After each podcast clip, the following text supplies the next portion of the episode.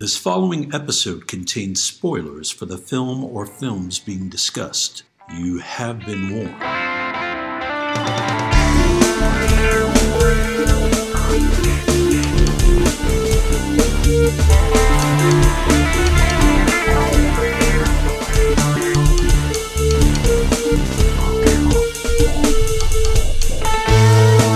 All remember the big moments in the movies we see. The big set pieces, the famous dialogue, the twists, the naked times. But film is an entity made up of hundreds of little moments that either make them special or relegate them to obscurity. We are here to talk about those moments. Welcome to Movie Microscope. Kick it movie microscope.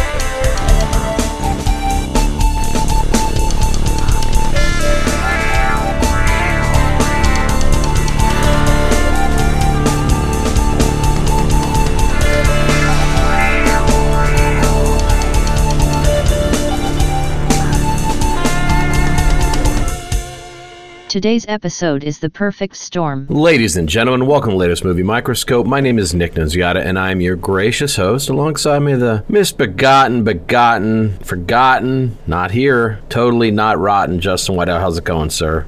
All right, I'm on vacation. You're in 30A, my favorite part of the world. Yeah, you've been down here a lot. Um, I love it there. It's the first time for me. I hit the beach on Sunday with the fam, but I've been mostly working so far. But tomorrow I'll take off. Someone is starting a shower here. I don't know if you could hear it. That's my own version of brown wall, Nick. It's true. Beach wall or something. What about you? What's going on? Just working, doing some uh, big time house cleaning stuff, getting rid of a bunch of trash. What does that mean? Like, what are you getting rid of? I'm just going through all these nooks and crannies and taking all this rotten crap and throwing it away, and or getting giving it to people or taking it, you know, to the dump or whatever. Just streamlining. What's a, what's a treasure you found? That uh, when you're cleaning, you find a treasure. I mean, little things here and there. I found a chair that I had put away that I enjoy. It's one of those. It's a chair that has an inflatable ball for the seat. It's good for your posture. Oh yeah. So I'll be sitting ass on that at some point. I'm hoping sitting some ass and sitting some dick on it. You how's um? Did you go see what was the big movie that came out? Mission, Mission? Impossible. Did you see it? Yeah, yeah, I saw it. What'd you think? I liked it. It was good. Didn't we? talk? I already talked Maybe about we it. talked didn't about it. Yeah, maybe we Yeah. already talked about it. You just, but you didn't expound on it. You just thought it was okay, huh? It was good. How it, was it how was Czerny? He was fine.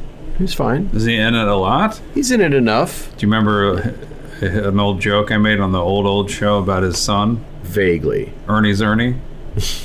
remember? Um, I read an good. article about Henry Czerny. He said that he kind of talked himself out of the sequels by mistake. He got overzealous. Talked Over to- Zernus. Talked to one of the producers about the importance of his role going forward, and they said, "Well, maybe not." They, they let him slide, Nick. They they let that one get away. I think it worked out Yeah. because they they weren't hurting for baddies, and it was a nice gift to get him back. Wasn't necessarily a baddie, right? An antagonist Yeah. to Ethan Hunt, you know. Sure. And I'm dealing with a little fruit fly situation, which happens like it happens every three years or four years here, where they'll find their they'll find it really nice here, and they'll make my life a living hell. And they, they they take roost in the house. Yeah, they're these little flies that will originate from some location, sometimes a sink, sometimes a crack in the wall. I don't know where these guys are coming from this time. So I, I've been smashing them and I've had vinegar and all those. And then I found these things you plug into the wall that are actually very effective. So I've got those stationed throughout. They're not, you know, they're just annoying bugs. There was about about three or four years ago, I had a very bad infestation of them, really bad. Mm-hmm. And I they I had to I couldn't even have you know exposed drinks. I had to cover everything because they would try to find their way in. Luckily, I've, I've got I think I've got it under control. But I, I I'm an animal lover and I'm an insect lover. That does not apply to these creatures. I am a malevolent force roaming the house, ready to slaughter, and I do I take great pride in it. Kill them. Are they just Oh, I- are they just downstairs or everywhere? Yeah, they didn't. The, the, the, the couple of years back, they hit everywhere. But d- downstairs is where I thrive, and I need them to get the fuck out because I hate them. Fruit flies and chairs with balls in them. Perfect storm. You know. Yeah. Who do you think, Halle Berry or Alexandra Shipp? Who is the perfect storm? That you killed one of my jokes at the end. That was gonna be my tattoo. I was gonna still have. can, still can. I cannot.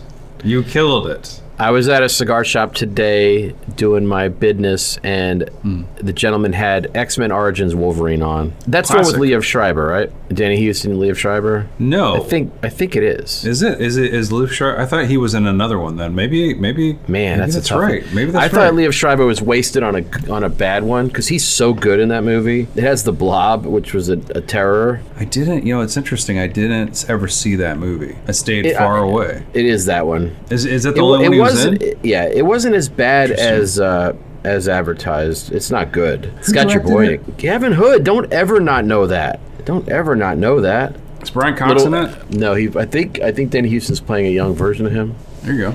of his character. Am I not?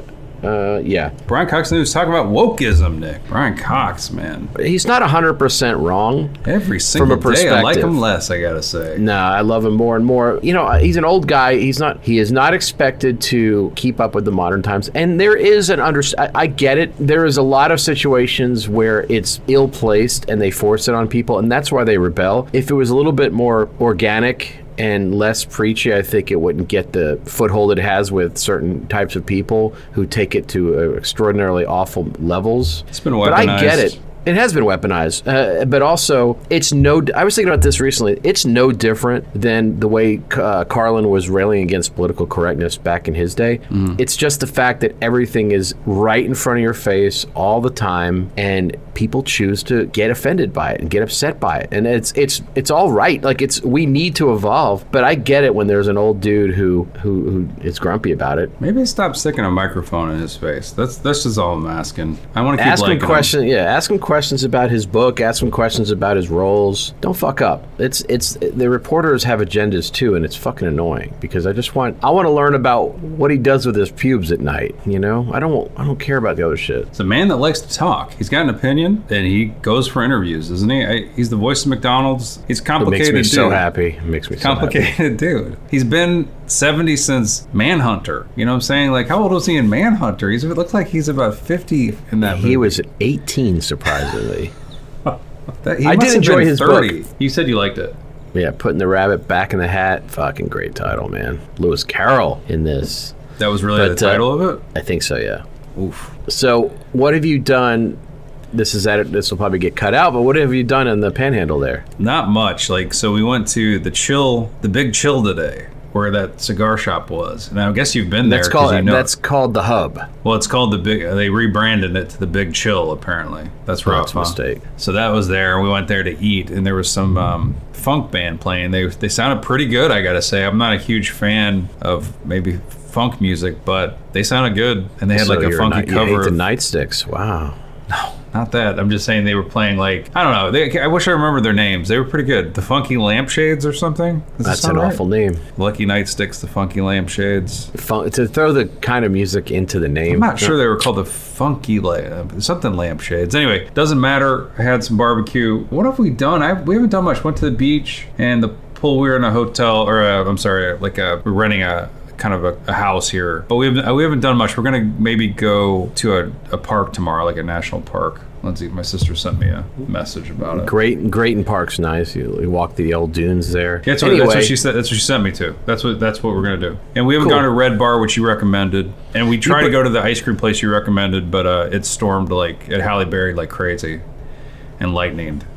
Well, so we couldn't go. You haven't left yet. It's not far from you. We're gonna I go. forgot to tell you before. I, I know you have a lot of people, but I wouldn't even get in my car when I, I just use a bike to go everywhere because it's the traffic during the summer is so bad there. It's hard I to don't if- yeah. Yeah, yeah. So We got little kids. That's the problem. We got little guys, and it's hard to get them on a bike. Everybody's got golf carts and bikes down here, though. Yep. Yeah. Don't be in a hurry. That's something you don't do there. You know what's great, and I know you're not going to get the opportunity to go to the to the poker place. I or wish. Any, yeah, but it, You maybe bro, one it's day like we'll do it. Maybe one day you and I will make a trip. You really like it there, huh? I love Ebro. everything about that area. Yeah, I love Ebro. It's goofy, but it's fun and it's not as vicious as some places. It's a nice break from the beach. You know. Do you think you'd ever retire down here? I would, I would, I would, you know, theoretically do that. I've had thoughts at some point. You know, it's not that far away from everything else. It's Florida, which is a, a shit, a shithole. But you know, the water is my friend. Would we still do the a podcast when Oh, when, yeah. we're when we're old? Of course. I mean, the thing is, I mean, we don't do it nearly enough in the same room anymore anyway, so. We know. can definitely uh,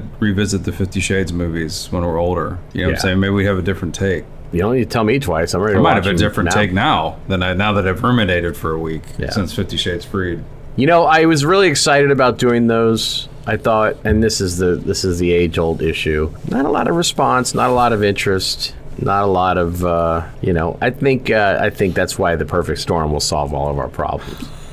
Guys, it's a it's a perfect time to introduce this show. It's the movie Microscope. It's a show in which we zoom in. We walk tall with our ass hair and dreads. We make dinner wet, puke cubes, leap into a giant pile of leaves while they're still in the tree, consult Baphomet about a tax shelter, throw balls at boys, whip up a frothy concoction at the mall, watch a movie through a set of destroyed, scattered, Armageddon infused, Autobot ridden, stupid ass eyes, eyes that have been punctured by thoughts and time, scrim it out, rub it through, watch it, see what makes or breaks, share with the likes of the listener. So we're talking about Finding Neverland. We're talking about the scene where Johnny Depp is writing a wonderful book in bed until he realizes his legs are covered in Amber Heard's discharge. Talk about the little moments. Perfect storm's filled with them. Are you talking about her poops? Her poopies. her ass remnant. Her sw- her sweet shit. his, his, his character is writing a book in bed, and he finds out his his actual wife has somehow managed to get on the set, pooped in the movie bed. Is that what's I happening? I don't want to try to read too much into it. Just saying that. You ever see Finding Neverland? Fuck no. She probably wanted to hit his Peter with a pan after that court proceeding. No, no. He's back, right? Like he's bounced back. He's doing some kind of like Versace ad or something. Didn't he get his band back together? P- Uh, it's it's Savage, please. Can you please Savage. Savage? What was his band? Oh God. Was Uh, it P? No, no. I know this. I know this. Am I wrong? It's not P. Something like that, right? No, it's a it's a, band. it's a dumb name. Maybe it's a funky lampshades. you know, it'd be funny if like Amber Heard, like in the in the context Mm. of my story, she shits and he's like, "What is? What did you eat?" And she goes, "Wendy," and that ties it all together a little bit, doesn't it? Johnny Depp's band has a dumb name, the Hollywood Vampires. Oh God. It was album P. Oh no, he did have a band called P as well. But Hollywood Vampires was the one that's kind of known. Oh my god, Pink Grenade, P, Rock City Angels, and Hollywood Vampires. Go fuck yourself, Jonathan Depp. Let me zoom in real quick. Uh huh. All shitty. Talking about his bed again? Can you imagine seeing Johnny Depp in concert? I mean, he kind of looks like a rock and roller. Is that why you think he became a rock and roller? Like he he looked the part, so he Everybody, I mean, everybody wants to be a you know musician, and he has the luxury of, of turning it into a. Speaking of weaponizing things, him and Jared Leto, all those guys get to weaponize the living daylights out of their fucking. Leto actually did actually make a band that was successful. I, mean, know it blow it blows my mind. 30 Seconds to Mars, the dumbest name a ter- with a terrible sound, but it, it, it, he- they do have quite a following. I mean, Um, they all stand distantly in the shadow of Sinise, don't they?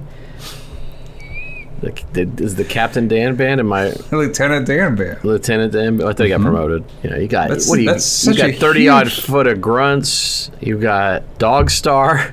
you got His, Phantom uh, Planet. his um, his band, uh, what's his face, Denise's band. It's like uh, the the stage show, huge production costs because they have to hide his legs behind boxes and stuff, and Yeah. he, he no legs it throughout every show. Here's the thing. I, I, I Gary Sinise is goofy as hell. I like him as an actor, fine.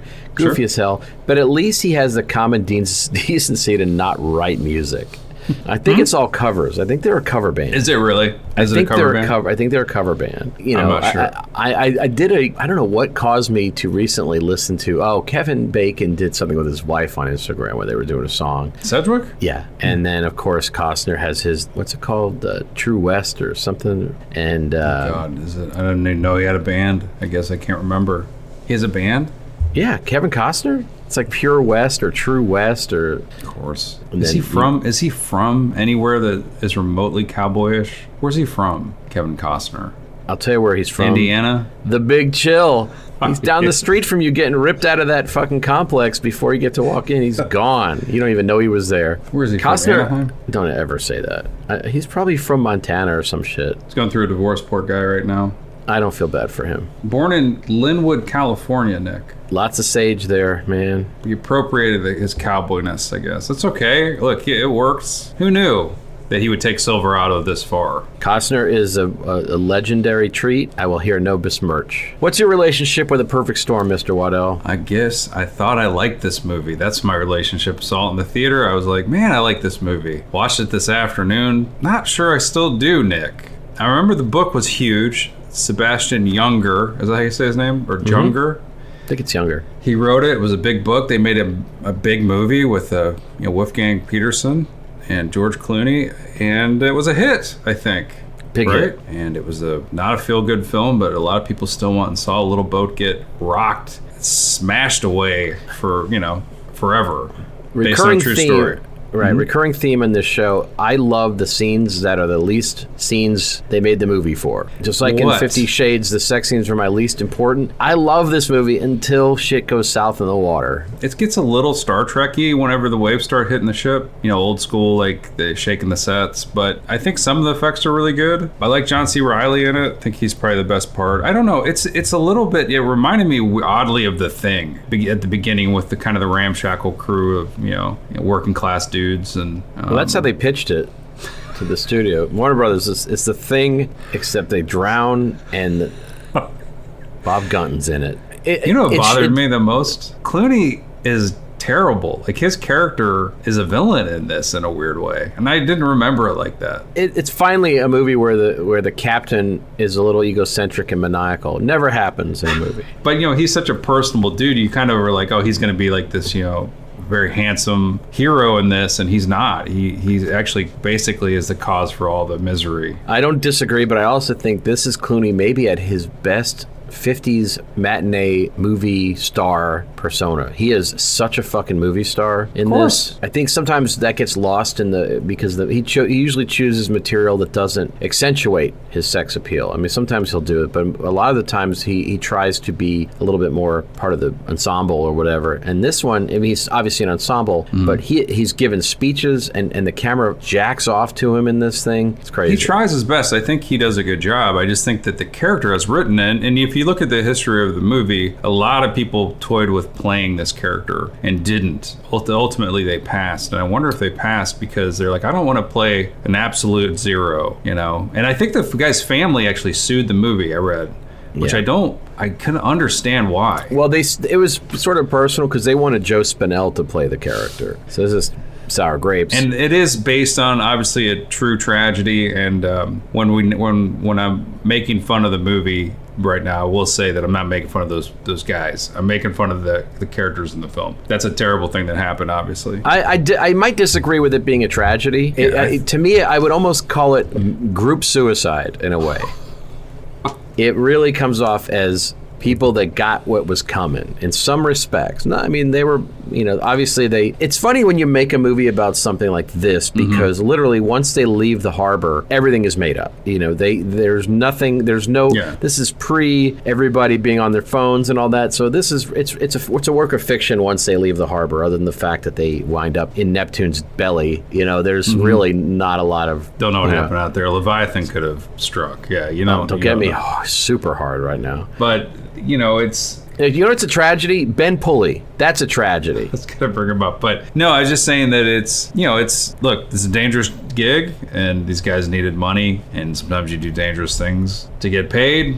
Unfortunately, it didn't work out. A perfect storm happened, Nick, and guess who tells us a perfect storm happened? Chris McDonald. Of course he does. About almost a little over halfway through the movie, he name drops the, the title. Oh, I bet he's excited. Playing a news anchor. It's not often you get to see an actor who half of his role he has a bib for makeup around his neck. You know, I love that. Staring ben Pulley, though. computer Let's screen. Yeah, let's go. Let's start. let's, Let's, talk, about, about, Ben Pulley. Okay, let's do the cat. So Okay. you said, and by the way, Mark Wahlberg. This is the. I've never found him to be attractive. This is the best he's ever looked in a movie. I'll say. But go ahead. Let's talk about the cast. And Wahlberg actually does pretty good in this movie. Uh, uh, the character, because. Character He gets does he gets eight. get eaten by the sea. Let's start with the cast. Okay, we got Bob Gunton as you mentioned. Let's take turns. I'll say another name. Cherry Jones in this. Jerry Jones in this. Speaking you know, of Succession. shoulder to shoulder with Karen Allen in here. Yeah, Billy Fichtner in this. I love seeing William Fichtner looking sun kissed in this. Uh-huh. Loving his blonde looks. And you know, got one of our favorite all time, John Hawkes. He is he, great he's my this. he's the best in this movie. I yeah, he's so good. and actually charming as Dick in this movie. Yeah. Another favorite, Mary Elizabeth Mastrantonio in this. Mhm. I forgot that she was in this. She's plays. I liked her a lot in this. I forgot she was even in it. You have John C. Reilly. You got Diane Lane, dog. You do. You have um, Dash Mihok. Did you mention him? You did, right? Not yet, not yet. But I'm glad you brought him out. Allen Payne from New Jack City in this. That's right. And you know, I had like he, I remember that someone was in here that I didn't I didn't know, and he was the guy. He He's was a very a love- successful TV guy. Uh, He was he, I'm my, my brother's keeper in uh, that, but he was also in this ro- romantic movie back in the back around that year. I don't, it doesn't matter, but he was in it. He's pretty good in this. Yeah, you got Mark Wahlberg, obviously. Got the C. The C's in here. You got Michael fucking Ironside in this, playing a walking. Excel spreadsheet. I think he plays. A, I think he's supposed to take the, some of the heat off of George Clooney's character. Once again, I don't find any fault in him in this. He's he's Who? Ironside? yeah, he's just he's a he's a he's a shoot straight. You know, he's not doing anything wrong. He's just very he protects his investment and he's critical when sometimes maybe some criticism is warranted. Yeah. So he owns the boat, and he, he, he takes half of the, the, the earnings of the of what they bring back, and he's mad because Clooney has come back with a bunch of chump change, a bunch of small fish, and he said, "This this load of fish sucks. You're on a losing streak. You blew it." Mhm. Meanwhile, Mary Elizabeth Mastrantonio, a captain of another ship, she's crushing it. So yeah, he's he put he's kind of there's that scene between him and Clooney where he just keeps laying it on, and Clooney keeps trying to sidestep the jabs and give back, but Ironside just keeps going for the jugular. Yikes! True. Drives Clooney back to the sea to his death. He, gets- he does actually. Ironside doesn't do a damn thing. That's 100% Clooney's folly. Ironside doesn't say, you know what, you should go back into the perfect storm and try to catch some fish. does not say it. Team Ironside, folks. The Knowing best- his data, man, he knows his data.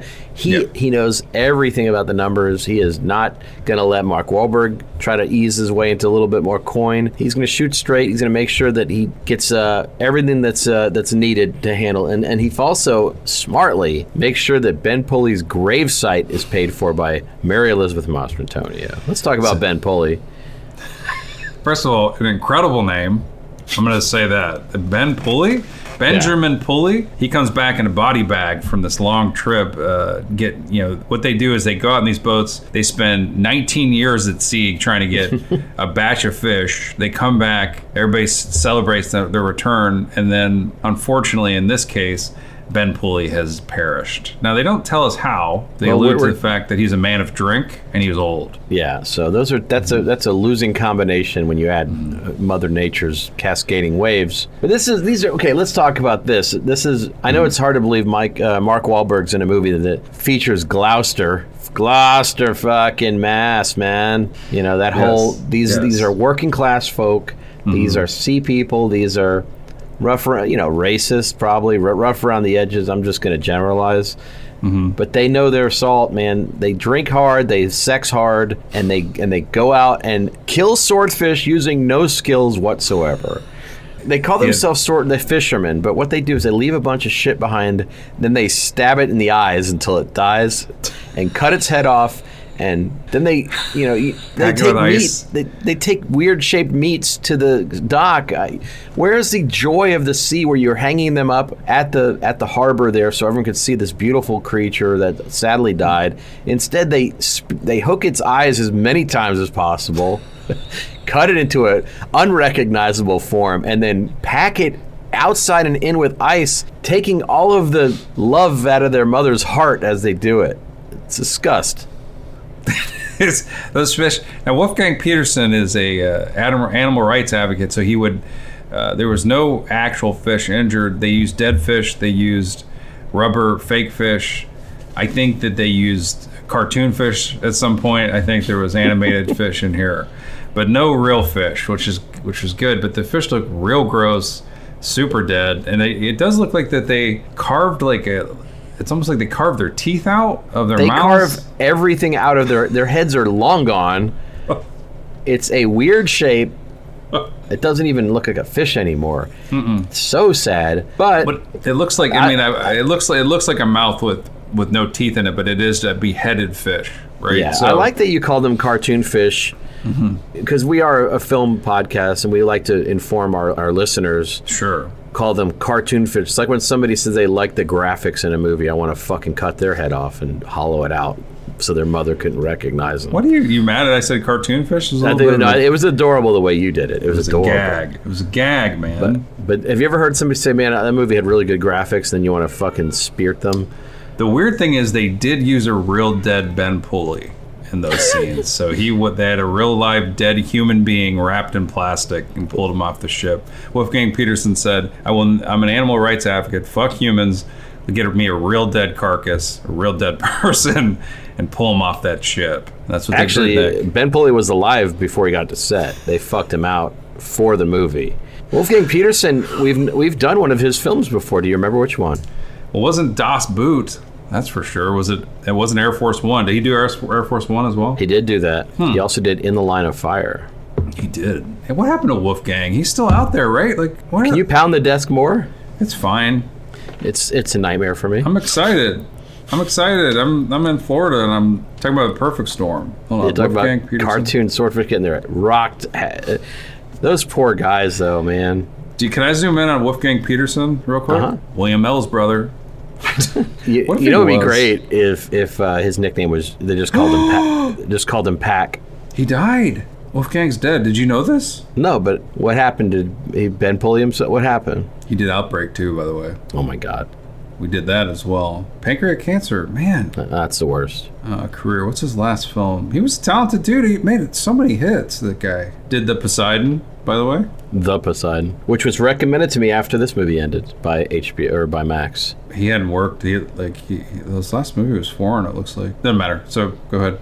Das Boot, all timer. Outbreak, Air Force One, Perfect Storm, Troy, Enemy Mine, Shattered, Never Ending Story, Troy to Troy. I forgot that. A good, a, an, an unfairly maligned movie that's even better in the long version. Really? Oh yeah. The premise is the Andrea Gail is a vessel that is meant to dismember swordfish unfairly. That through the ego and hubris of the captain goes into dangerous weather, goes beyond their expect, expected route, has a moment of triumph before going straight to the bottom of the ocean forever. It's super rocked. Yeah, it's over for the and the the crew never heard from again.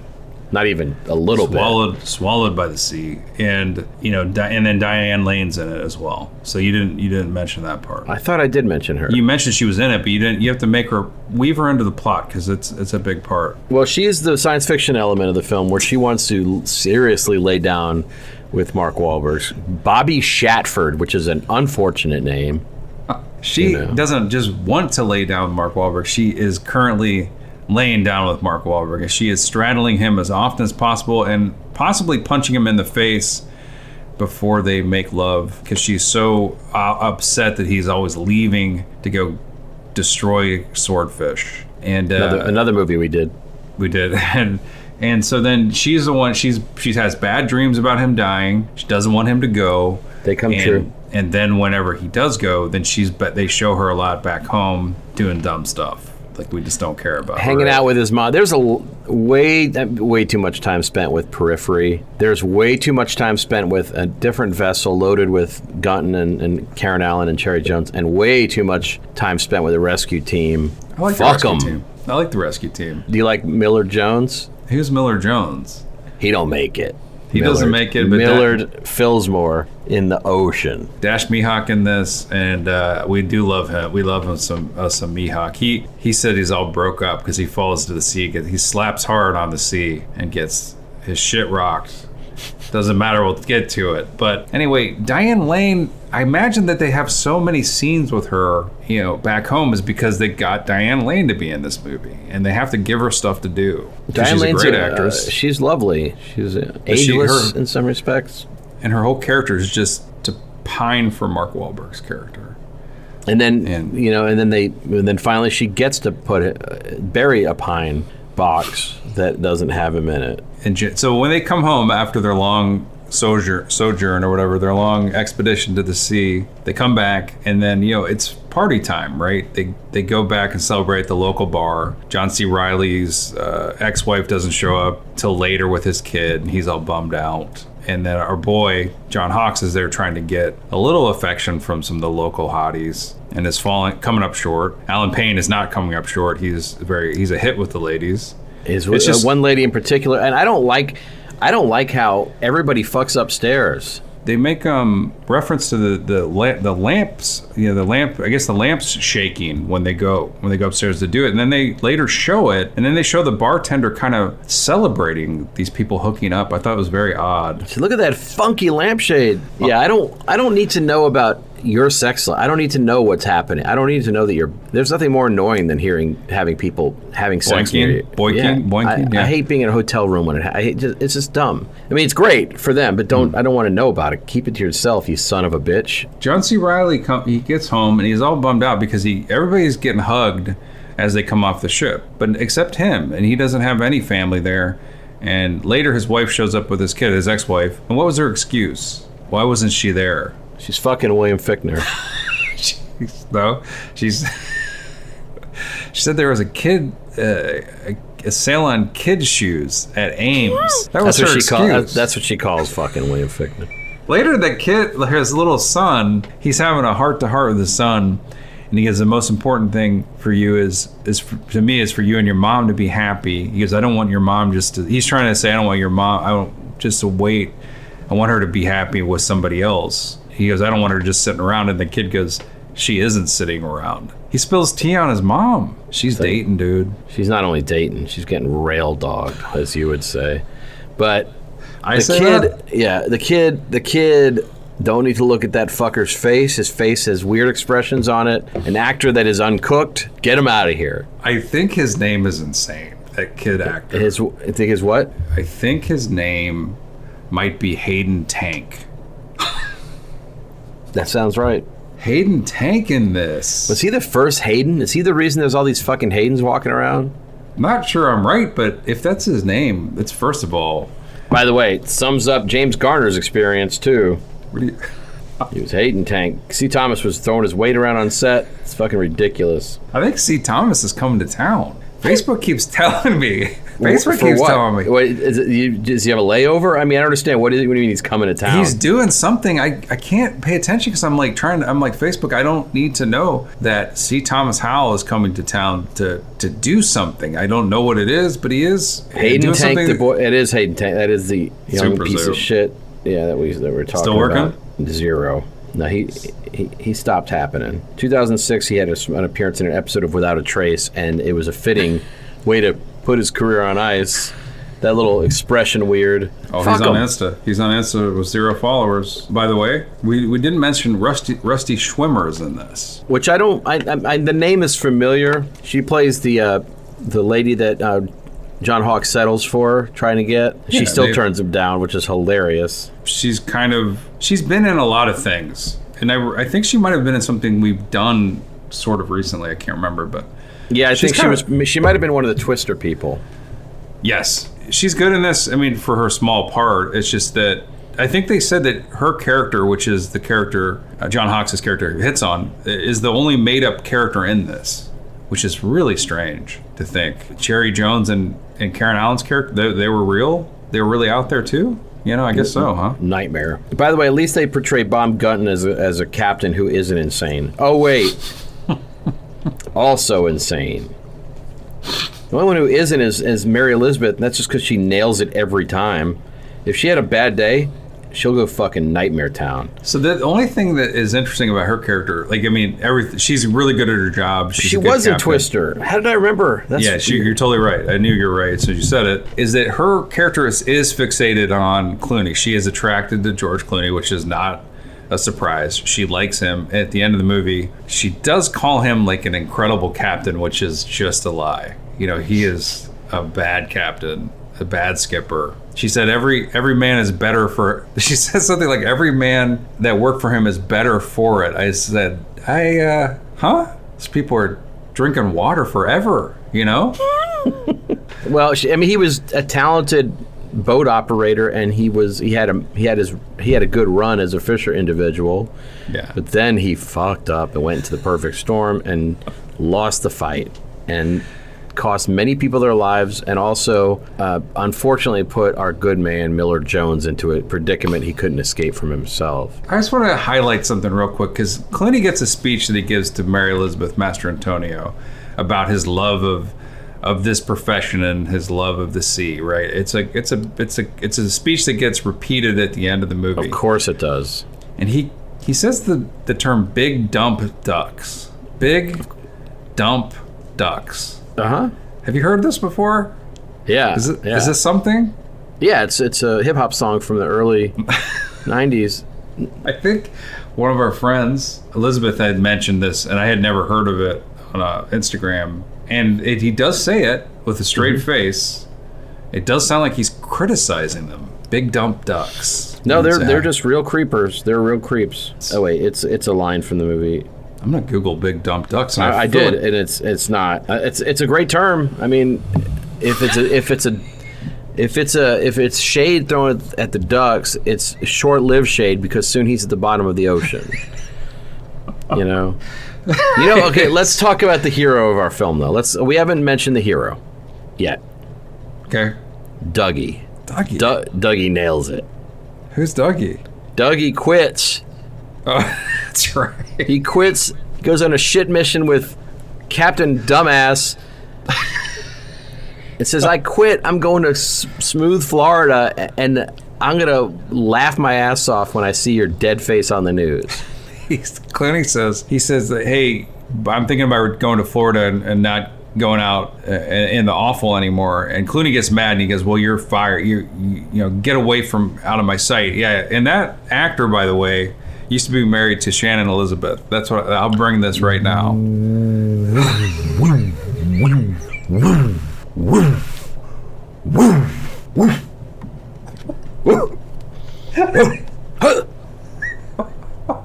Dougie's been sticking it in the good spots. What a great story. I believe that he is.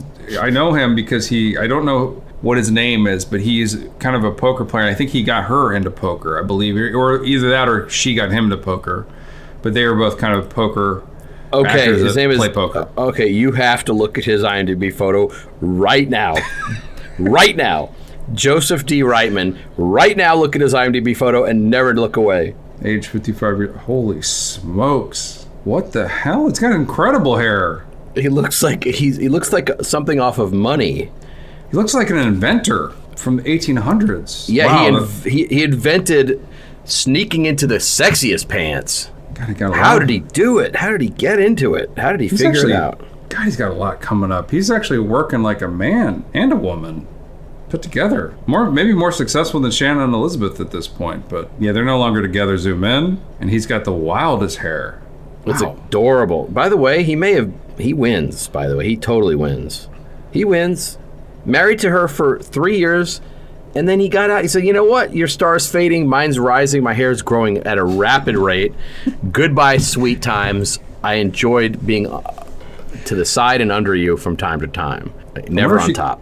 Do you think he came, she came with him to the Perfect No. Storm premiere? Oh, the, the question was finished. uh, no. so they're at this bar. This I love this bar sequence because first of all, it's it's they try to make it seem desirable and it's totally not. It's sad as shit. This whole place, this whole situation. Sure. Drink, drinking shitty beer and all that. But I love the fact that they, they, they did a deep cut. They played Hungry Heart by Bruce Springsteen, Yes. a song that topped the charts and also terrified Mola Ram. But John Hawkes has a toast that is amazing in this movie. Okay, let's hear it. So he's there at Rusty Schwimmer. He's he's going for a slump buster, I guess, or whatever. But anyway, so and she's saying no. So she's the winner. She keeps him at arm's length, and he's doing his best. And and and he uh, starts to warm her heart a little bit. He, he uh, get they get a drink, and he does a shot, and he says, "Here's to crime." It's incredible. Here, yeah. Here's to crime, and they both laugh, and she's she's great. I mean, it's it's I'm, I'm teasing, but she's great, and her character uh, shows up twice more through the film because you could tell that he left a mark, and she wanted to give him a shot when he got back, knowing full and well he's never returning. well, But it's a I tough- love that. I, what a great toast. it's a it's a it's a great toast. And then like when they're leaving, he's all pissed off because everybody's getting like a goodbye from their beloveds, you know, and um, you know Diane Lane's basically dry humping Mark Wahlberg on on the pier, and he's jealous, right? He's seeing all this, and then old Rusty Schwimmer, old Irene herself, she surprises him and comes to say goodbye, and he's really touched. And he, I think she liked him because remember she mentions her kids, and he doesn't bat an eye, he doesn't care. Yeah, he says, I'll fuck him too. He doesn't say that. Uh, he implies it. But yeah, she does like him. She's he, he's got he's a cute man. She's like, can't wait for you to have completely paralyzed sex with Helen Hunt. What? what are you talking about? Isn't that him in that movie where he's got one of them's paralyzed forever and they have sex? Am I dumb? What are you talking? Is it called The Sessions? Is that a, isn't am I drunk? It's, it's, are you bringing the sessions? Yeah, he's a completely destroyed fella, and yeah, Helen Hunt gets on top and rides him away. I don't think. I think it was the Joseph D. Reitman in that in his hair. I think that he was in the sessions. He had so much hair it paralyzed him, and then she rode him forever. And let's also talk about another another guy taking a wet shit on the audience. James Horner playing this whimsical Jaws wanna be music, Georgia Aquarium music. Get your shit out of here with your sappy. I know he's dead as well, and I'm I'm sure it's a rough thing that he's experiencing, uh, being nowhere all the time with nothing happening. But why do you have to sap out so hard? At the beginning of the film, they show this long list of people. They're at City Hall or something. They show this long list of uh, on a wall, a wall list of people who died at, on the sea. And I was trying to zoom in on the names, Nick. Do I have any names from that? Yeah, I got some wall names, right? Okay. And his sad music plays over this. You got Humphrey Bray, Eldridge Corkum on that list. But you know, did you notice that? Were you trying to pick I out mean, some I, names? I didn't try to pick out names. I just was thrilled that there were so many of them. yeah, there were. Those are the people that were lost at sea. I And, and I, I think we sea. did speak a little bit at a turn earlier about um, them fictionalizing everything that happened on the boat once they left the docks. That's not accurate uh, because a shark did leap into the boat and eat a shoe off of Mark Wahlberg in real life. That's that's a, that moment in the film is where they were like, you know what? We got a long way before this wave completely ramshackles these dudes. We let's throw a shark's face into this. The cutest shark chomping away. They try to quint the hell out of Mark Wahlberg in this. So cute. Unfortunately, the shark gets his fucking brains blown out.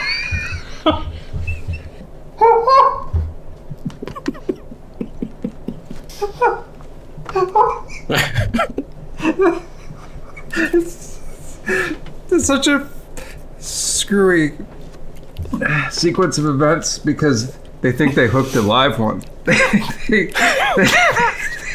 got a big a big boy. They reel a, a shark onto their ship, and immediately it does bite Mark Wahl- Wahlberg's foot. And does Clooney come out with a shotgun and blast it? Is that what happened?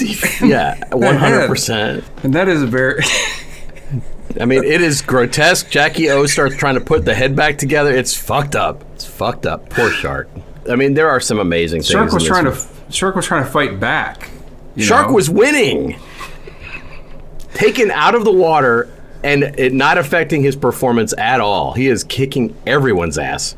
Here's a here's a this here's a line from this movie that, that you we were talking about um how much we love John Hawkes' character and he obviously is a hor- horny character and he's striking out with the ladies. At one point he's playing pool with his boys and he says to I guess William Fichtner's character I think he said put some hair around that hole. I bet you could hit it. He's talking about the pool. He's playing about like the the pockets and the, on the pool table, Nick. That's a line that kind of makes me not like his character as much. It's a I, weird line. I think he says put some hair on that hole and you still couldn't hit it. I think he says that. No, I said, I bet move. you could hit it. He said, Oh, I bet okay. you could. Which is weird. It's another thing Um, that dates the film. What do you, Everybody's bald as a dream down there now, you know? Fichtner, um, by the way, I, I, I know Flashdance, Shades of Flashdance. Is that what you're saying? no, what are you talking about? Isn't he welding and you're getting hard is, watching it? Yeah, sure. I thought so. No, but so there's a rivalry between Fichtner and, and John C. Reilly. Reilly. They don't like each other when they're on the ship together. They're kind of bickering. And at one point, Fichtner is miming like a lightsaber fight with these lights he's in charge of. Of course he is. And it really pisses John C. Reilly's character off. And it just makes me like William Fichtner. You know, I know he's like horsing around and you're supposed to not like that. They're supposed to take their job very seriously or something, but he's not like that. That he's doing that with the light, pretending to be Luke. Come on. Well, and, and let's talk about his, his character's name is Sully. Also, somebody who has some experience in the water, a little bit more successful experience. And John C. Wright plays Dale Murphy, but don't get worried, folks. It's not Dale Murphy, the former center fielder for the Atlanta Braves. And our boy, little shit hooks, whatever his name was, his P- Piss Tank. What's his dumb, stupid name? Hayden Tank. Hayden also Tank. named Dale Murphy in this. He's junior until uh, uh, about two hours into the film. Then he's just Dale Murphy. He's, they call him Dale Murphy AW above water. As if they changed the junior to that. I kept thinking the whole time when they're dragging fish at first, they have they have a kind of a successful fishing expedition. At first, they're dragging swordfish above on the boat. They're slapping each other high five. I kept thinking about those poor aquatic cuties. That's the, the, the, yeah. It's, it's embarrassing. I hated it to death, and they were very mm-hmm. realistic looking sweethearts. And then they get a baby one on there, which made me even. I was disgusted. Yeah, you don't like They it. put a little cutie, and then of course, next thing you know, that thing is headless and being iced, you know, massaged into the fucking room. By the way, I love seafood. I don't want to think of the fish that I order at a restaurant to have been yanked out of the water by its eyes, de- decapitated, and then shoved in a dirty room with ice by dirty men, and then they'd taken to land God knows how long from then. They were thousands of miles away from from Boston at, in that movie. Thousands of miles with shitty ice, and then they shove more shitty ice at the dock, and I'm eating it. They're having fun though, like uh, putting those packing the when they when they when they're hitting getting a lot of fish towards the end, and they're you know they're stacking those boxes full of fish, and they're having fun. They're they're flicking ice at each other, having a great time in that dirty ice. Meanwhile, while the ice machine is just getting ready to kill itself, I think it's it was sad that Wolfgang decided to have a scene where, as the swordfish is yanked on board, it says, "I hate dying, but at least I'm going to go to shore and feed a hungry person." my sacrifice will be worth it once they get to shore and and my and I'm the food to enrich a family's experience. And then he's his headless body is dragged to the bottom of the ocean in a boat. So, what's the name of the hurricane? There's there's obviously a perfect storm. There's a couple storms like converging here, but So what's one of them? It's a female's name, I forgot. Hurricane Grace. Okay. But then, did you notice that there's a Hurricane Hunter in this, like a big old airplane? Yeah, This yeah, is- of course. I didn't know about these. Did you know about them? Of course. Hurricane Hunter, huh? What a dumb thing, by the way. By the way, when I'm in New Orleans, I'm Yeah. a hurricane hunter as well. But that's a plane that's job is to fly into the worst weather and, and, and survive Yeah. it somehow. Oof, who came up with that piece of shit? So they're they're struggling aboard the ship. Tensions are rising. Fishes are not plentiful, and then at one point, they kind of John C. Reilly kind of lets his guard down and gets a hook through his hand and dragged out into the sea. It's a crazy And scene. It's a crazy scene, but the best is that and when everybody realizes it, someone says Murph got launched, which is inc- which is incredible to say about a man overboard. And you know, of course, Fichtner dives in after him and and, and Wahlberg, and he is They really go- in trouble. By the way, uh, Mm-hmm. and I know that Mary Elizabeth Mastrantonio, the, the character that she's based on, the real person who became a famous author in her own right, said that was one of many completely batshit unrealistic scenes in the movie. She loves the movie, but she kind of ripped it a lot because of the. the oh, I didn't read any of this. Tell me about. Yeah. it. Okay. She she she's she. First of all, when you get yanked overboard, first of all, that guy's dead. If he if he really gets pulled that fast, that deep, he's a secret. He's gone. Yeah, that's what she said. Your job as a, a survivor on the boat is to stay on the boat and to do everything you can throughout the life preserve. You know, th- throughout the help Mm. they get on. But you you need people to help rescue the person on the boat. Diving in, that just becomes another another victim. Another. She called another another dot in the ocean. She said, and she also said that there's a scene later on where Mark Wahlberg's character Shitberg goes up there and is uh, on the mast trying to fix the antenna. She said that would never ever happen. There, are, she, there's just a bunch of inaccuracies. It's just, it's just too dangerous, and the sea is too Did you unstable. tell her? Did, you- did they explain to her they're trying to make a movie and make it exciting for the audience? Did she? Did they explain that to her? Or Yes. What did she say? She said, "Well, uh, yeah, but the shark was perfectly realistic, so don't worry about it." I didn't know she was an author in her own right. Did, did she Yeah. like the way she's portrayed in this movie? I bet she did. She probably did. That's, I mean, Mary Elizabeth. Maybe she consulted on it or something. and just like Hollywood is want to do, took a wet shit on all of that. Fuck reality, but it's fun. You know, it's an it's a disaster film. It felt. I know that it's it's hard to stretch that story into two and a half hours or whatever the running time is because They certainly did it. They certainly did it. I was like, Jesus, this movie's long. yeah, because they had to spend time with this stupid ass Mistral boat with Gunton's rich ass on it, and and I don't know what what the females' roles was. Mary Elizabeth or was uh, Karen Allen the cook and, and steward, and Cherry Jones was his trophy wife. Was that the dynamic? I don't know what's happening. It felt like everybody was just friends. I don't know the Uh, no, there was backstory. definitely a subservient element to Karen Allen's character because she she finally doesn't take his bullshit anymore and says we're going the fuck out.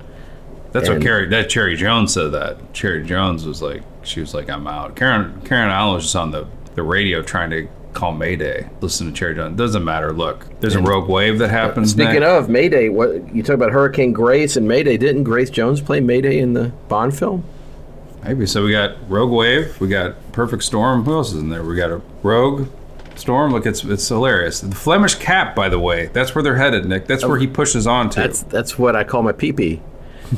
Clooney pushes on. He said, "Look, there's no fish here, but there's going to be fish, uh, fish in the Flemish Cap." And they're like, "Oh man, buh, buh, buh, buh, we don't want to go there." But they do want to go there because the fish are basic, practically jumping into the boat at that point. And f- unfortunately, the Perfect Storm is just licking its chops when he they sees uh, Clooney do make such a bad decision. You know, his idea is they'll go to the Flemish Cap, load up on uh all sorts of swordfish, and then hightail it back through the perfect storm on onto home. He just doesn't know how bad it's going to be. It's not the storm; it's the fact that their ice machine shit the bed that really causes them to make a decision. It that's is, rash. yes, yeah. But so I gotta, I gotta tell you, there's something in this movie nailed Sure. for me, and I didn't know I needed it until I saw this movie. Mm-hmm. People reading watery faxes. Wet fax is coming through at an astronomical rate in this movie. People holding these limp ass things trying to read them makes me so happy.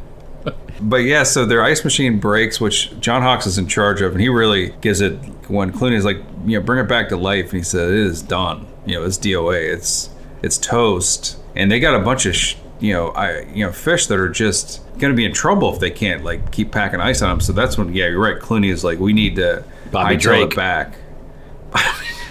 we need to hightail it back and you know risk life and limb and lung to get back to shore, and they do. No, Uh, wait. They get back there in the end. They're fine. They are fine. Here's the thing: what I thought was very shocking is they cut back to Christopher, Christopher McDonald's character, who is just salivating over the fact that there is a historically large storm coming together, you know, to create the perfect storm. And he has a Sesame Street, uh, the Count from Sesame Street, a puppet next to his monitor. Did you notice this? I did not. And I need to rewatch this movie. Yeah, it's in a bunch of scenes, and it changes position. You know, they couldn't keep the accuracy, but I figure at one point maybe he just hit his monitor and it just shifted the puppet a little bit. But that's okay. So it's got bad continuity, is what you're saying. It is very in the frame. I'm very surprised you didn't see it, but that's okay. So obviously, uh, the perfect storm is, is whirling around, hating everybody in the sea. So this there's this whole subplot with the ill-fated Millard and his other friends Sure. in this in this helicopter going around. Those guys are trying to rescue people from the sea. They're trying to rescue Ask, and, and they hear the mayday from Karen Allen, and they go have a boring rescue of them. And Successful. boring and successful. Although I don't need to, this is not the fucking Guardian. I don't need to watch, you know, Ashton Kutcher throw fucking rafts into the fucking sea and fail fail at it completely, but they do. And then they drop these assholes on a Coast Guard boat and they try to refuel poorly, fail at that as well. And then they drop Millard forever, but they go after. They think they're gonna. Okay, we're, we're low on fuel. We're gonna still try to save Millard. No, we're not gonna save Millard. We're gonna try to save the Andrea Gail, and they don't. The plane, the helicopter runs out of super gas, falls down. Did you notice this? When it crashes, there's a sound of a piano crashing when it hits the waves. I didn't notice, but that's it's accurate, I think. Then there's a piano what- going like right when it hits the waves. That was James Horner saying, "Fucking, I got this. I got this." So yeah, you think that the helicopter pilot, he's the one that goes down. Like everybody jumps out. Even poor Miller, he jumps out, right? Millard, And, uh, Millard. Is his name Millard? That's what. That's why I keep mentioning it. His name's Millard. I thought you were just saying it wrong. is Millard. By the way, that's what they call a duck with a big dump. Are you sure they don't lose? Are they? Are you sure they don't lose Jonesy? That's his last name, Millard Jones. Oh, his name's Millard Jones. Right. That's why he has a nickname because fuck Millard as a name. And so he goes down with the helicopter, and, and he's he can't get out. Like he's No, kind of plummeting that guy, to the that sea. guy makes it. That guy makes it. I know it. that's what I'm saying. Like you're scared for him, but all of a sudden he they have triumphant music. But James Horner he uh, presses the balloons under his shirt and zoops to the surface of the water. You know, one thing I love about this movie is how many people are shown bobbing in those waves. You know, Can't like agree less. I just love seeing that. Like it looks like they're kind of having a blast. You know, like it sucks. It's at night. It's scary. Uh, such violent storms, but also fun. Mm-hmm. You know, like you kind of just bobbing. They try eighty to foot waves. falsely give the audience a jolt of adrenaline by having when George Clooney and Mark Wahlberg are piloting the boat into the waves Mm-hmm. and surviving, and they're screaming with like like it's the ultimate rush. Unsuccessful. Did not buy it. They are not heroes. They are turds in a toilet that's flushing. That's all they are. Jesus Christ! The characters in the movie are. Right. The real the real sailors as well. Yeah, they're down there hating it. Yeah, Here's they- a character you didn't know existed a minute ago. Celebrate his surviving this plummet. It's so stupid. You talking about the um, Millard, rescue the guys. pilot, the rescue assholes. Miller did not survive. Miller dies later, though. They don't rescue him, and the the, the boat, uh, the captain of the Coast Guard vessel is sort of a minor character in this. They try to give some dialogue to. They try to Glenn Morshower him in this thing, and he almost kills everybody in the boat trying to save Millard, and he doesn't save Millard. What are you talking? He doesn't There's a even. scene where he- Millard is just gone. Like he he he is just as soon as he jumps out of the helicopter, he's he's out of the movie. He is he is he sinks to the bottom of the ocean. He's done. He's out of there forever. Yeah, the sea. I'm gonna keep calling it the sea. But he's gone. That's you never. I don't think they they're worried about Dash Mihok's character, who is all broken up by the waves. Like he's all broken boned. I got exhausted watching them hanging on that net on the side of the boat, not getting up. I got exhausted with that. I was like, Right. die or live, but do it quick, please. then what happens? They they tried to ramp a wave in their ship. They're like, we, let's go for it because you know Clooney. They see a little you know sun poking through the clouds, and they're like gives them a little bit of hope. But then it then the clouds close, and Clooney gets this we're doomed look on his face and says it's that she's not going to let us go. And so he tries to ramp a wave, like a big old wave, and you know just really juice the the boat lever and push it forward. And what happens? They they spin the boat upside down for a minute. Everybody gets rolled around, hating it. Mm. Then it rights itself, and then it rides away forever i- into oblivion. And Mark So I- Wahlberg is out there floating like an asshole. I love that George Clooney. The best is Clooney knows they're done, Mm-hmm. and and he eases slowly backs into the cabin of the boat into the. Yeah, he goes down with the ship. But he backs up. It's so cute. He's like he's like he's trying to fades into darkness. Yeah, it's a sad. So all the boys are in the little bunker area, Dying. All the rest of the crew, and then they get rolled. The ship goes topsy turvy. They all get, and you know, John C. Reilly says a very sad thing. He says, "This is gonna be hard on my little boy," as he gets, they get you know super drowned. Everybody gets drowned, and then. Uh, Clooney and Wahlberg, they can kind of escape from the boat, and Wahlberg goes to the surface and looks back, and Clooney doesn't come out of the ship. They're underwater. He decides to just stay with the ship and drown. And I thought we would like, get to see each person perish just to say goodbye to their characters. We don't. Maybe somebody think grab a life need to. preserver. Somebody grab a, you know, maybe try to float alive, float to life. Well, the one, the guys are they're trapped. The the poor guys, they can't really get Allen out. Payne is yeah. He's he's and then John C. Reilly and who dies with him? Hawkes. Hawkes, yeah. But you know, alone, sad. Yeah, he's. But Wahlberg is like this. How you know he's such an iffy actor, I think, and there's this, so he's everybody is just gone. Like they're all sinking to the bottom of the sea. And Wahlberg is on the surface, you know, riding these waves, just bobbing up and down in these huge waves. Obviously CGI, but he just looks very at peace, you know. And I guess that's supposed to tie into Diane Lane's final vision of him. But he he does a narration where he's like saying a goodbye letter to her, and he and, he, and it's she really somehow cheesy hears it, and yeah, she sort of he hears said it. she said there's only love christina and then the god goes it's christina And then a, a hand wraps around his ankle and pulls him into the forever. Yeah, and they cut away, and of course everybody's in, in Gloucester going, well, they're gone. What's for lunch? No they have a big they have a a post mortem. One week later, they're holding a funeral for these these guys, and for Millard. Uh, they do mention him, I think. They know he didn't get a picture there, but he does get an asterisk. Um, I do like the fact that the rescue team fails and Yeah. they admit it. They're like, well, it wasn't our day. You know, we fucked. We tried our damnedest to, to save a boat we couldn't even find, but we tried. Yeah, I mean, what can you do? It's it's very big out there, and there's leviathans and all sorts of underwater gods pulling things down, tendrils. Like it's just all sorts of mayhem. Yeah, the sea is a discovery uh, that some people don't need to find. It's it's out to hate you. Everything Kraken wants you. poked his go- head up. Was like, oh fuck, it's, it's going sh- shit house out of, out here. Yeah. By the way, did you see that news report that came out this week about how much poop is in every beach?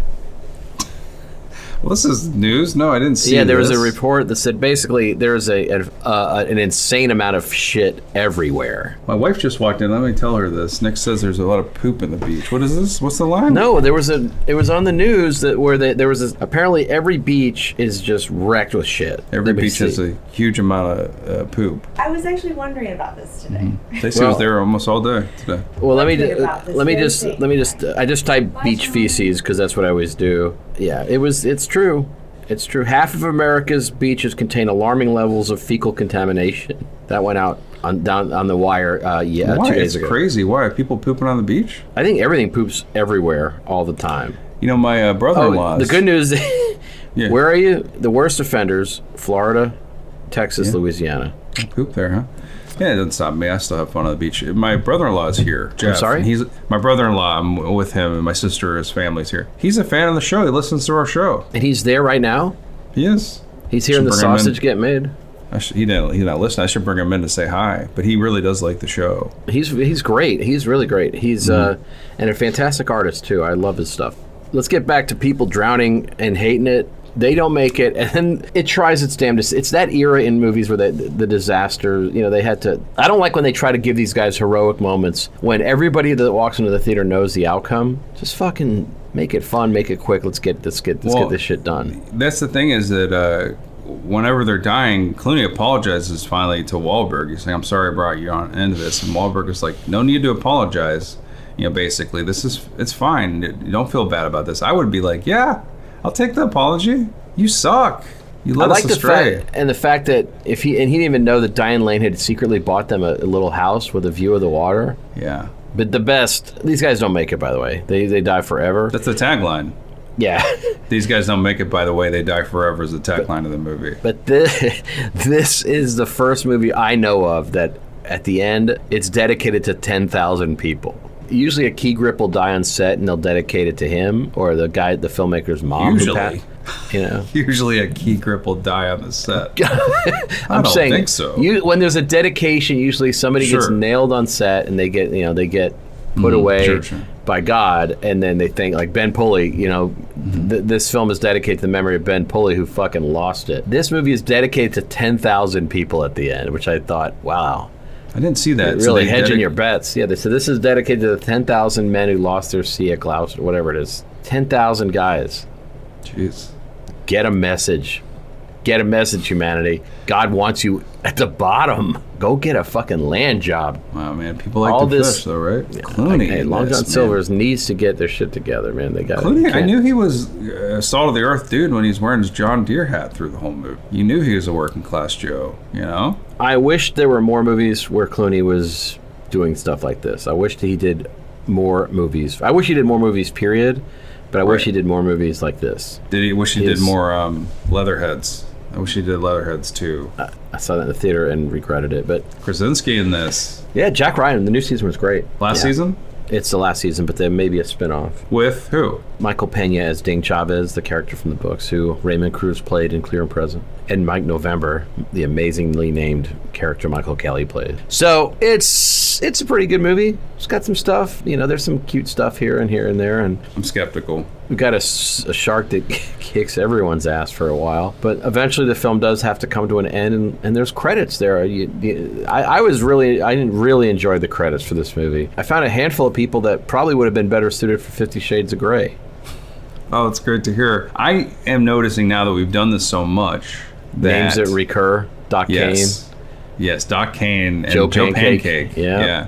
Well, uh, there's a. Let me get rid of this handful of people that should have been in Fifty Shades. Mm-hmm. Did you Did you have A B I don't. Aaron Bonar? Oh, nice. Which is that's what happens when your dick's underwater. You use. I think a good way to describe Anastasia Steele, RB, I don't have RB. Randy Bean. Oh, you know what. I'm saying? Yeah, of course. And then two people with similar last names. You got RCL and KL. RCL and KL. I don't have either of these characters. Robert Charles Lusted Oh wow. and Christy Luster. Oh, All right, so I've gotten all my sexy names out. What you got? Actually, there's another one, but we'll save it. What you got? I got DM. That's my first one, not Dungeon Master Nick. I, I don't have it. You don't have Doug Meerdink?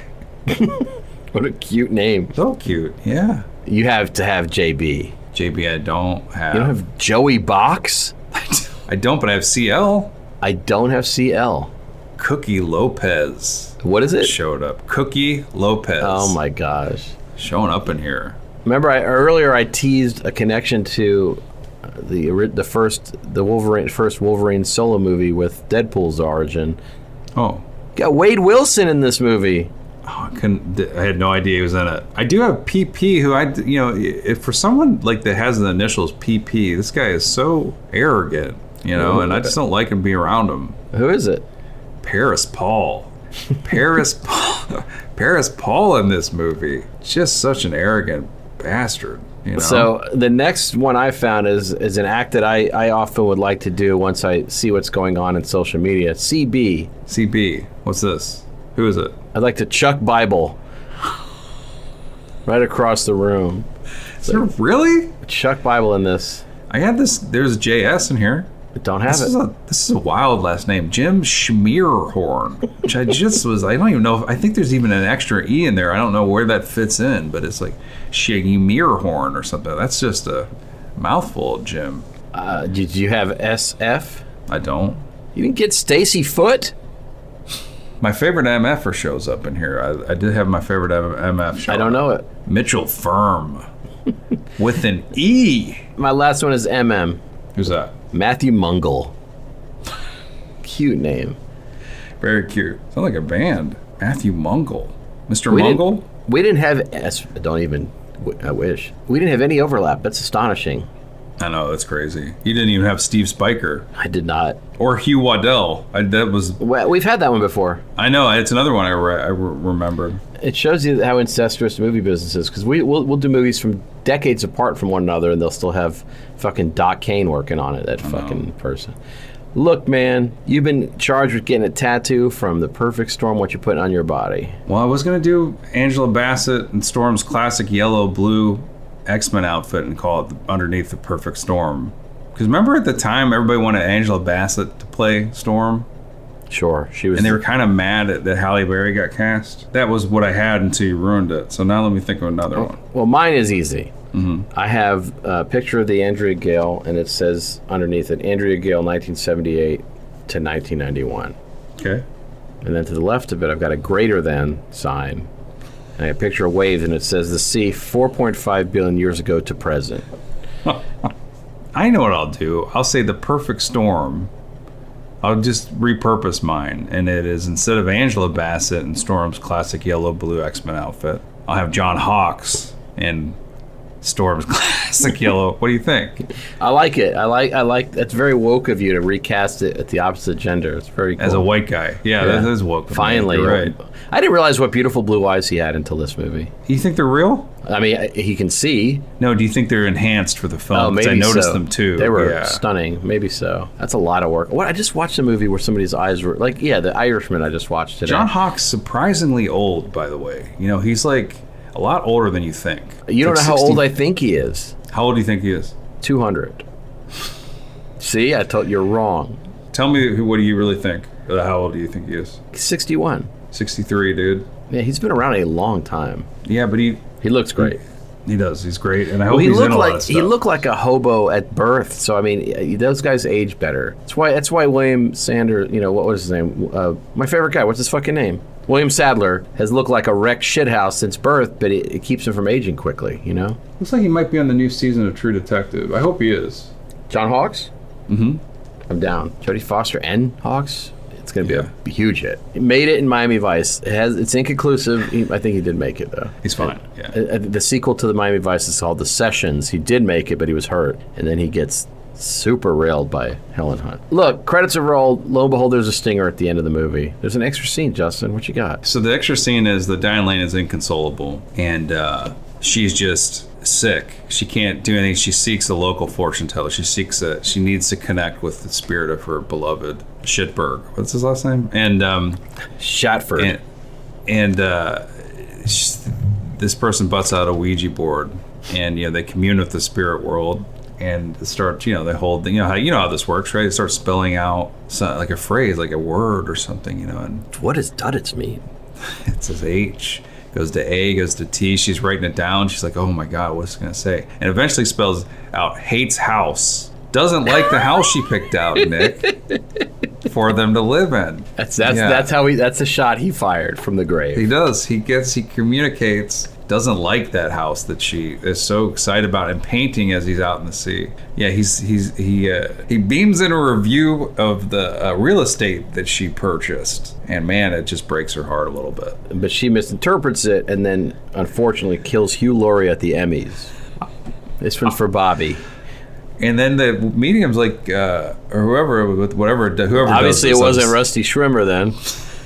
So he says, uh, says, it's not done yet. And then the rest of it, he's, the, he also spells out big dump ducks, which is just. Go ahead. So what's what's your uh, sequel? Uh, you mine, your sequel? mi- mine's more poignant. Or your- it's a, sta- it's your a stinger. scene- stinger, It's yeah. you see in the cascading with the remaining light, the bodies of the of our sailors kind of slowly drifting towards the bottom with the Sure, silt. of and course. It's kind of poignant. It's beautiful. Looks almost like uh, like the uh, like the like a, a shot of heaven itself. Yes, Their, their, their bodies are floating to heaven, and swordfish impale each of them and swim deeper into the water, slashing their heads left and right with their bodies, getting revenge on these murderers, s- just cutting them to ribbons with their swords as their bodies are descending to, in pieces to the ground.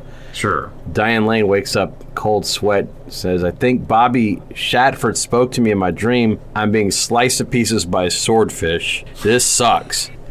Look, you've been given the financing to have your own sequel to A Perfect Storm. Money's under escrow's belt. What Yeah. you gonna do with it? And my, my uh, sequel picks up right where the movie kind of leaves off. It cuts back, and Mark Wahlberg and Clooney are making a last ditch effort for the surface. And Wahlberg turns around and looks, and Clooney isn't leaving. He, the captain won't leave the ship. He's gonna he's gonna go down with the ship, right? And he he kind of fades back into the cabin in the darkness. And Wahlberg swims to the surface, but all of a sudden you see a light come on in the cabin. Clooney hits a button. Bzzzt. There's a submersible he gets in it. There's even like uh, Cool Ranch Doritos in there. It's all sorts of shit. And he gets in there, zoops out out of the hatch, plunges out of the bottom of the ship, and, and makes his way to safety. Starts a new life in uh, New Mexico. I don't know where he goes. Mexico, Hawaii. What, I don't know how what the, the charge of that submersible goes. but There, there's a Bradenton, Florida connection. starts a new life, grows a gets a new baseball cap, and grows a mustache. he survives, Nick. And then Wahlberg looks and sees the boat. He just notices that the boat is called Andrea Gail 2, and the submersible is called Andrea Gail 1. So he did stay with the ship. He did not breach the captain's oath. He gets out, That's great. survives. Yeah. And, and then Mary Elizabeth says, Was that little geek that just went by? No, it's a Biss joke. Propeller, propeller of the submersible cuts Wahlberg's jugular. And he patches Clooney- it with a cube of shark head.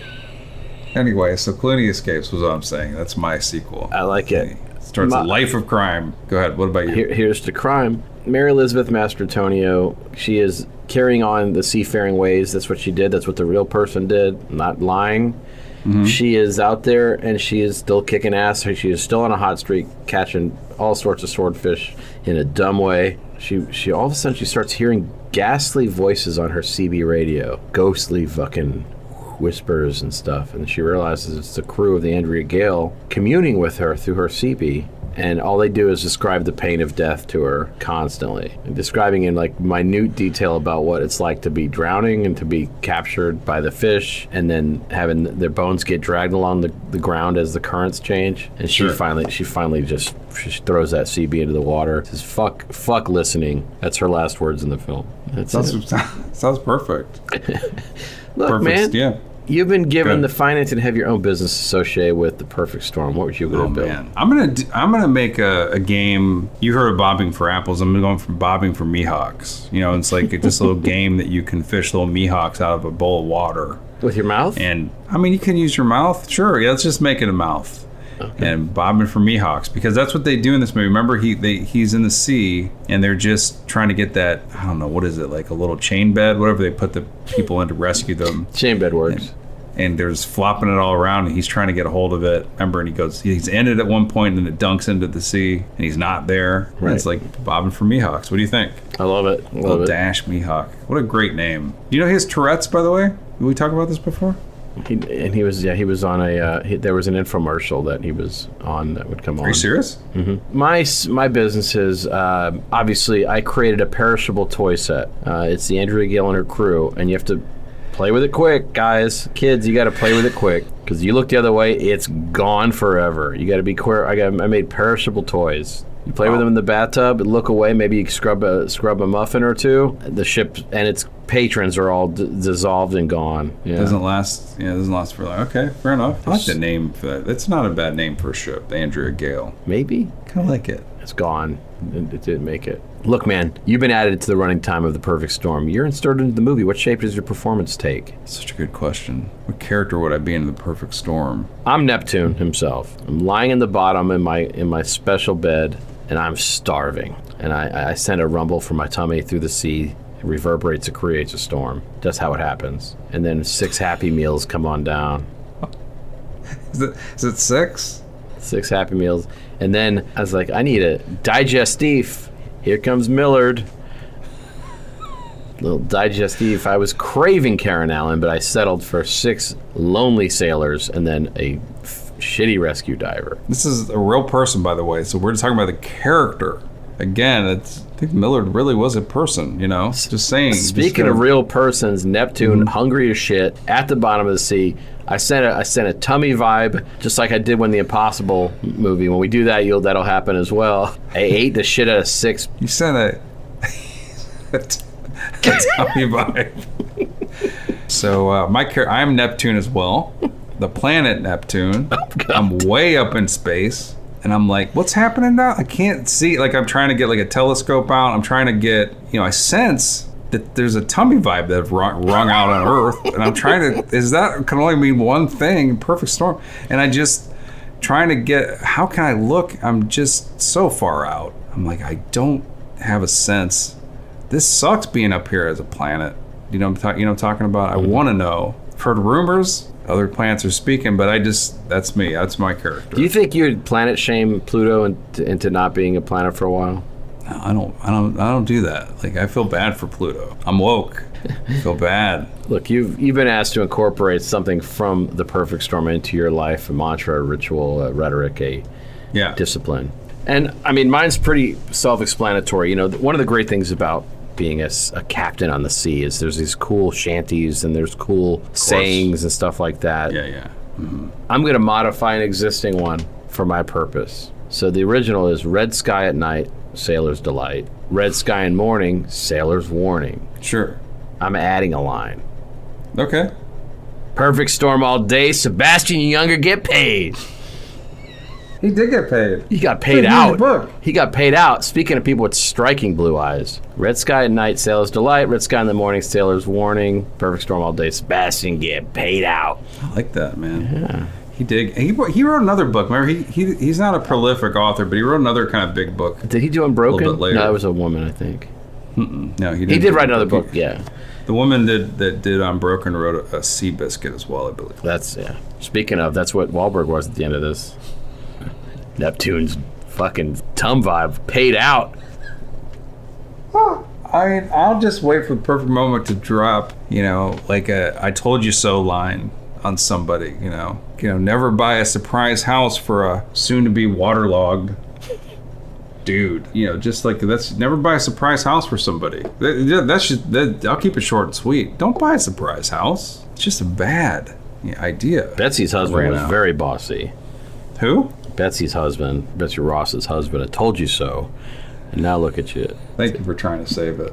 That- I do appreciate That's it. That's the cutest second grade. Look, man, mm-hmm. You've been trapped at sea all these many years on an island, gathering debris from various films, and now it's time to take something from the perfect storm. What you bringing along?